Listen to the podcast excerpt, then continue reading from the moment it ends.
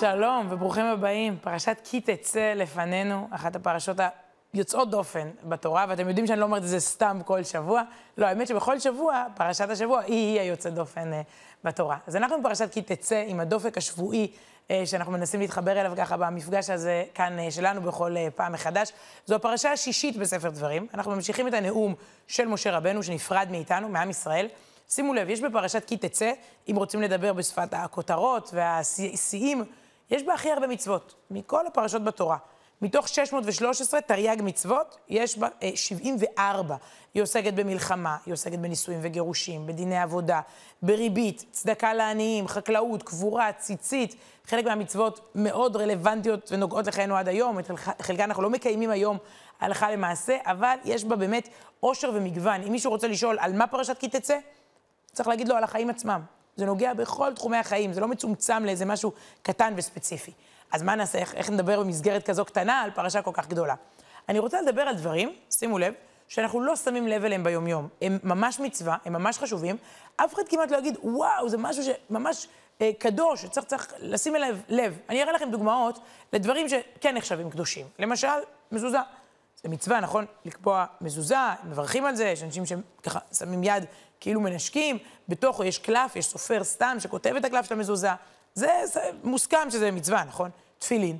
נו בטח, בר מצווה, נער מקבל תפילין, מתחיל להניח תפילין, אה, דוכני תפילין ברחוב של, אה, של חב"ד, אה, סופר סתם, שוב, שכותב את התפילין, תפילין זה דבר מאוד מאוד יקר, הכתיבה והקלף וכל התהליך, אוקיי, וי, צ'ק, מצווה.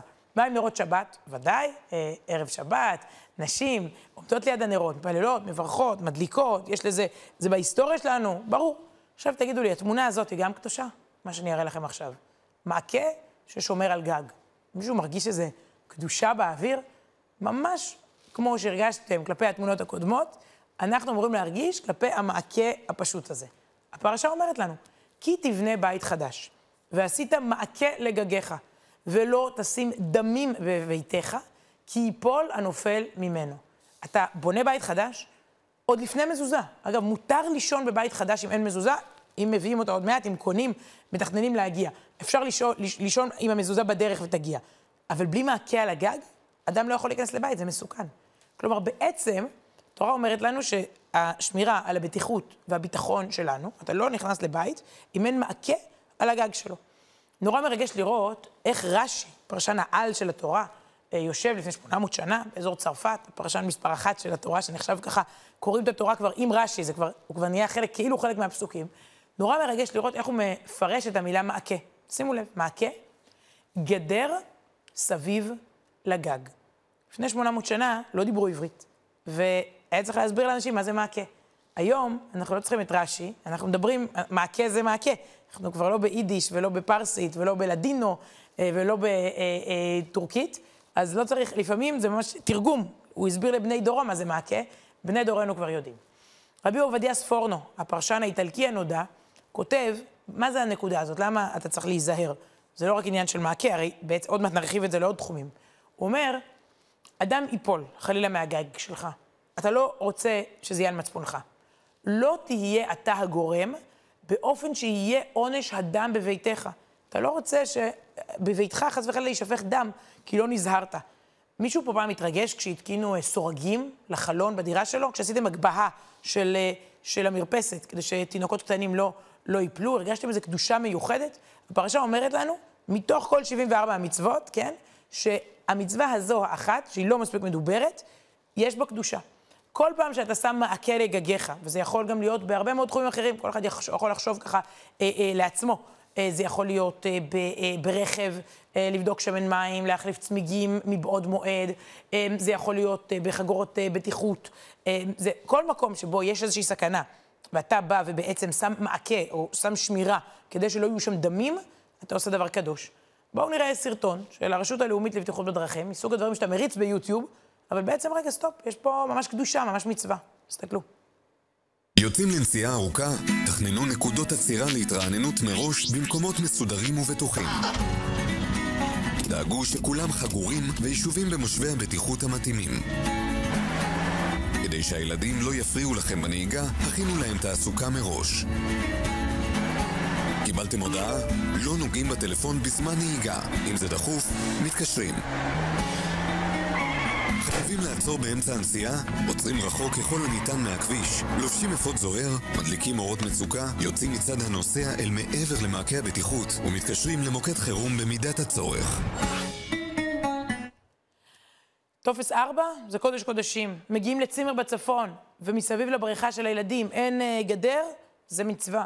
זה בעצם תפיסת עולם שהפרשה אומרת לנו, היא בסיסית, אתם נכנסים לארץ. רגע, נזכיר, כל הפרשה הזאת, משה רבנו אומר אותה בעבר הירדן, לפני שנכנסים לארץ, הוראות בטיחות לכניסה לארץ. כמה בסיסי וכמה לצערנו אה, לא, לא כל כך בסיסי. ודי אם נזכיר את אסון המכבייה, או אסון נחל צפית, או אסון מירון, ותרבות הסמוך, משום מה זה לא, תרבות הסמוך זה לא, לא מצווה. ראיתי פוסט של עורכת הדין נורית ממליה, היא מתעסקת בדיני, בענייני נדל"ן, אה, והיא כתבה את המילים הבאות: תמיד מעניין מה יש לקבלן בחדרי העבודה שלו בפרויקט. יש את האלה עם התמונות אה, שלהם, עם קסדה, בכל מיני קידוחים. יש את האלה עם תעודות ומכתבים. היום הייתי אצל אחד שמקפיד להדפיס לעצמו תזכורת בכל חדר עבודה. גם במשרד של המפקח, גם בחדר של ישיבות צוות, גם בחדר השתייה של הפועלים, גם בחדר שלו.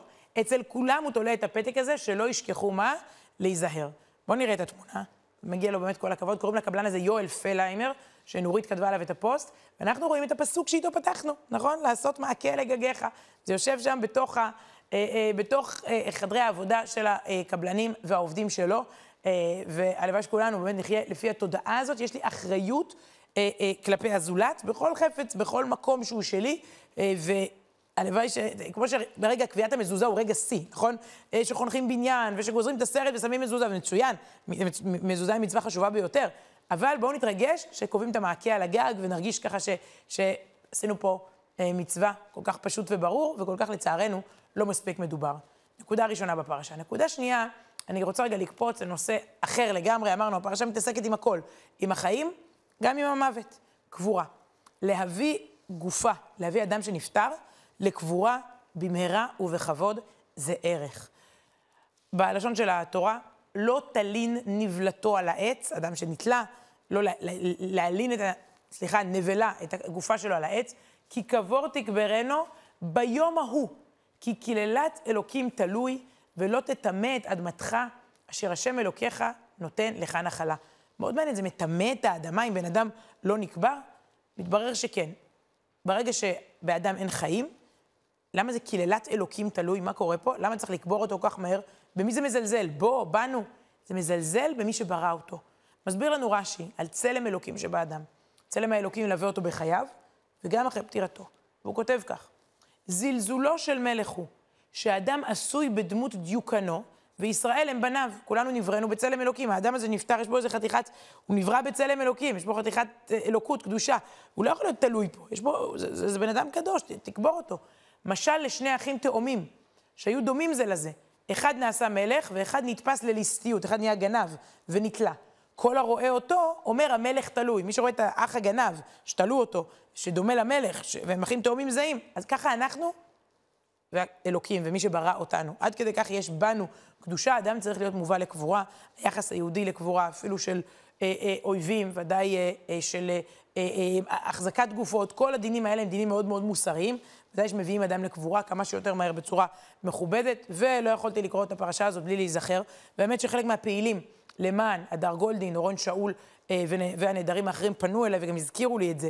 אפרופו הפסוק הזה, אפרופו להביא לקבורה, אי אפשר שלא להזכיר, ציינו שמונה שנים למבצע צוק איתן רק לאחרונה, את מסדר הדר, בכל יום שישי כבר עשרות ומאות שבועות, משפחת גולדין עם המתנדבים יוצאים, עושים אה, באזור עזה אה, תצפית ותזכורת לכולנו על כן אה, הרצון והצורך להביא אה, אה, לקבר ישראל ולהביא לסיום אה, את הפרשות הכואבות האלה. אמ, וזה לא רק שם, לא רק במסדר הדר, לא רק בנאומים חשובים של אה, לאה ושמחה גולדין באו"ם, בראיונות לתקשורת, באמצעים דיפלומטיים, זה גם בתרבות שלנו.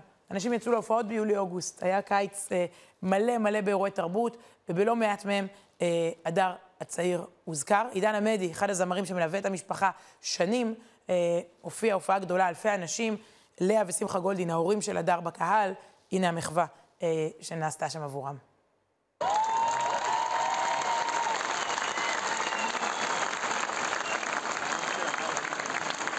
משפחתו של סגן הדר גולדין. שנמצא בשבי חמאס כבר שמונה שנים. יחד עם אורון שאול וברן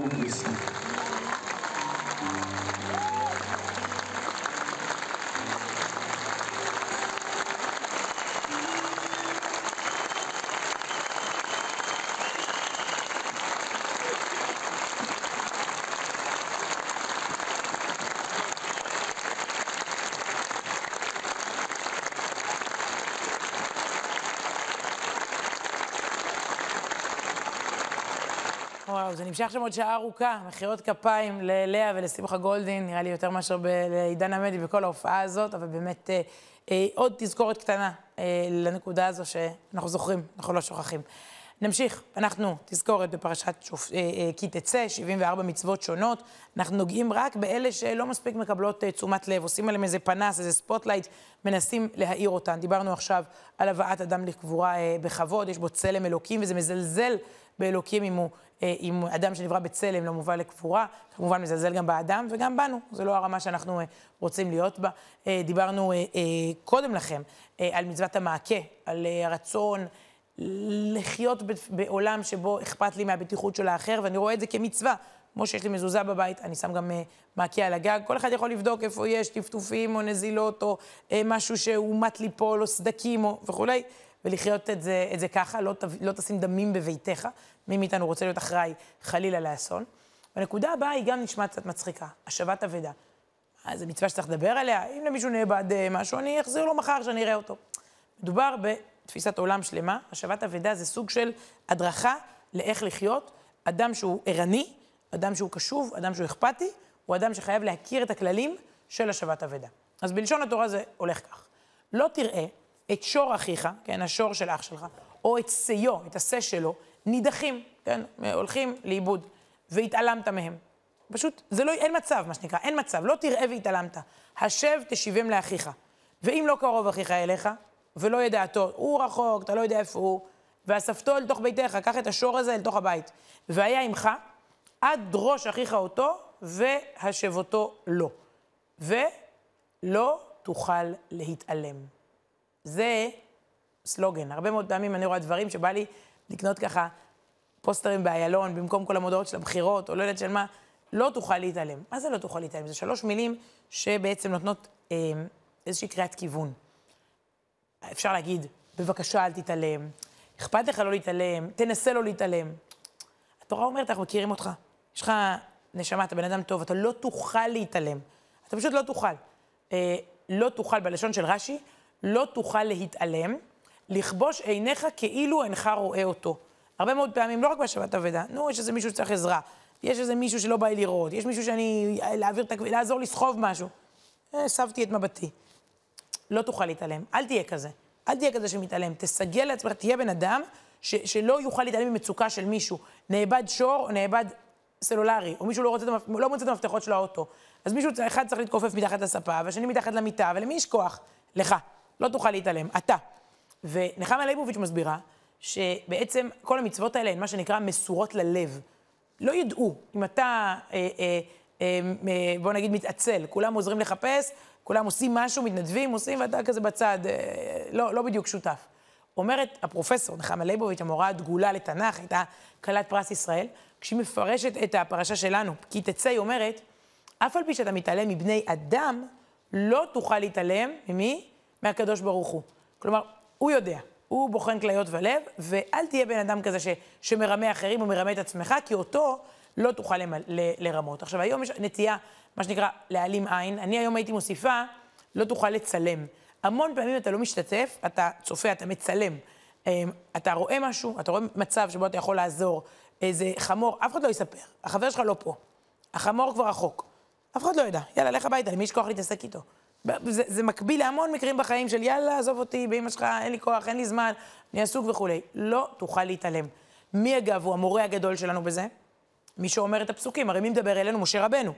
מה משה רבנו עשה? כשהוא יצא כנער, נסיך מצרים, הוא יצא מהארמון, הוא ראה איש מצרי מכה איש עברי, איש יהודי. הוא שיתף וצילם, הוא ברח, הוא השתתף, הוא התערב, הוא הציל. כך צריך להתנהג. כלומר, יש פה איזו תפיסת עולם שאומרת, וזה מעניין, משה מנחיל את זה לנו, הרי הוא עוד מעט נפטר מן העולם, זה הצוואה שלו. אל תהיו אנשים שמתעלמים. קחו אחריות, תסתכלו, תדעו, וכמו שמסבירה לנו פרופסור נחמה ליבוביץ', אה, אה, אה, תעבוד על כל העולם, על אלוקים אל תעבוד. אל תהיה כזה ש, ש, שחותך כשכל החבר'ה, כשצריך אותך. אז יש פה בעצם, וגם הנקודה של להשיב אבדה. חפצים, רכוש של אדם זה גם דבר קדוש. צריך להיות מאוד מאוד זהירים בעניין הזה, אתה לא לוקח, זה לא, יאללה, בקטנה לקחתי לו עט, בקטנה לקחתי לו מחברת, בקטנה לא אכפת לו, אני לוקח לו פה איזה שלוק מהזה. רכוש של אדם זה דבר מאוד מאוד חשוב. אומרים שהמבול בעידן של נוח, המבול הגיע לעולם כי הם לא שמרו, לא היו גבולות, והם כל הזמן היו עוסקים בגזל ובחמאס. אדם לא היה לו את הרשות הפרטית שלו. תחשבו, בן אדם, יש לו עכשיו מתחילים שנת הלימודים, לוקר בפנימייה, אתה בבית ספר, זה השולחן שלי, זה האלקוט שלי. זו תחושה מאוד טובה. יש, יש רשות היחיד, יש רשות הרבים. ואצל נוח, לפני המבול, הם חיו במין חוסר גבולות, הכל פרוץ, הכל פתוח, הכל של כולם, בלי יכולת ל... רגע, זה, זה, זה שלי. ואם אדם איבד משהו מרכושו, אפשר להחזיר לו את זה. חזרתי מארצות הברית, אה, עכשיו בקיץ, ושמעתי שם פירוש יפה בקיץ, שהשבת אבדה זה גם להשיב לאדם את זהותו. לפעמים בטח בארצות הברית, באחוזים של ניכור ושל בורות ושל התבוללות ושל היעלמות בעצם, של רבים מאחינו ואחיותינו שם, ברגע שאתה בא ומזכיר למישהו מהו, מה זהותו, מחבר אותו לעברית, לישראל, לתורה, לציונות, ליהדות, לחגים, ברגע שאתה מזכיר לו מי הוא, גם זאת השבת אבדה, לא תוכל להתעלם. לא תוכל להתעלם, בן אדם מאבד לפעמים את עצמו, לא יודע מי הוא ומה הוא, אז גם זה חלק מה, מהאבדות בדורנו. הנושא הרביעי והאחרון, גם הוא, משום מה, לא שמעתי עליו אה, ש, מישהו שיגיד, וואו, זה, זה, זה כמו חילול שבת, זה כמו לא לאכול כשר, זה כמו, זה כמו, זה כמו, וגם זה מצווה שכתובה בצורה מפורשת אצלנו בפרשה, הלנת שכר. נשמע ביטוי מודרני, נכון? כאילו זה נשמע משהו שאומרים בחדשות היום. ובכן ככה, לא תעשוק שכיר, עני ואביון, מאחיך ומגרך אשר בארצך בשעריך, ביומו תיתן שכרו, ולא תבוא עליו השמש, כי עני הוא, ואליו הוא נושא את נפשו, ולא יקרא עליך אל השם, והיה בך חטא. כלומר, הלנת שכר זה לא משהו מודרני, זה מאבק עתיק לשלם לאדם בזמן. איך אמרנו כאן עכשיו? שהוא לא ילך לישון, והוא בליבו מקפיד עליך, והוא בליבו עצוב, ובליבו כועס עליך, מתי הוא כבר יחזיר לי את זה? אני, נורא קשה לי את זה לפעמים עם אה, שמרטפיות, בייביסיטריות, שלא תמיד יש לי מזומן, או כל מיני, אתה אומר, כאילו, בסדר, לרשום במכולת, הם מרשים לך לרשום, אבל אתה כזה, הרבה פעמים אתה אומר, אני אחזיר לך, או בפעם הבאה, או... וכמובן, כמובן, שוטף פלוס, שוטף פלוס נצח, שוטף פלוס 365. אנחנו מכירים לפעמים את מוסר התשלומים הקשה בישראל. הלו, זה פסוק מפורש, כן? כשאדם הולך לישון וחושב בלילה, למה ההוא עוד לא שילם לי? זה בעיה. התחלנו במזוזה, בתפילין, למה זה לא נחשב כמו מזוזה וכמו תפילין? כל הנושאים האלה אה, הם טעימה מהפרשה שלנו. דיברנו על מעקה, ובכלל על אמצעי זהירות אה, בחיים. דיברנו על אה, קבורה, והזכרנו את מי שעדיין לא הובאו לקבורה. דיברנו על השבת אבדה בכל המובנים שלה, להיות אנשים שעליהם נאמר לא תוכל להתעלם, ודיברנו על הלנת שכר. כל הדברים האלה, באמת, נו, מה, מה, על מה היא דיברה בשיעור הזה? לשים מעקה, לשלם את השכר, להחזיר למישהו את מה שהוא איבד, זה כאילו, מה, מה זה מובן מאליו? זה פשוט, זה לא מובן מאליו. אם נהיה חברה שמקדשת את העקרונות האלה, נהיה במקום הרבה הרבה יותר טוב. ומהפרשה, שדורשת מאיתנו ותובעת מאיתנו, אנחנו עוברים להפטרה. הפטרה שמנחמת אותנו. אנחנו עדיין בשבע שבתות של נחמה. ההפטרות הן יפהפיות מן הנביאים. הנביא ישעיהו, שבוע אחרי שבוע בתקופה הזאת שאחרי תשעה באב, מנחם אותנו ככה לאורך כל חודש אלול, אל תוך ראש השנה. והשבת בפרשה, אה, אחרי שגורמים לקרוא את הפרשה, פותחים את ההפטרה וקוראים את המילים היפות הבאות. כי ימין ושמאל תפרוצי, אל תיראי כי לא תבושי. ברג, אל תראי, כי לא תבושי, כן? תפרצי גם ימין וגם שמאל, אולי זה יעזור לנו לפרוץ את המצוקה הפוליטית. אל תראי, אל תפחדי, כי את לא תבושי, את לא תתביישי. הוא מדבר פה למי? לאומה הישראלית, כן? ברגע קטון עזבתיך, אחרי, מדובר על הגלות, היציאה לגלות, רגע קטון אני עזבתי אותך, אבל ברחמים גדולים אקבצך. בשצף קצף הסתרתי פניי רגע ממך, ובחסד עולם ריחמתיך. וחסדי מתך לא ימוש, וברית שלומי לא תמות, אמר מרחמך השם. כלומר, כל הפסוקים שאנחנו רואים בדור שלנו, שמגלות לגאולה, ומהתפוצות, בחזרה לפה, מהרס, שואה, פוגרומים, גזרות, לבניין ולהתפתחות ולעלייה, נבואות האלה נותנות לנו איזה קריאת כיוון אה, חיובית מאוד, ממשיכות ללוות אותנו אה, גם השנה. עד כאן, פרשת כי תצא, שבוע הבא, פרשת כי תבוא, עולם אחר לגמרי, אל תשאלו. שבת שלום ולהתראות.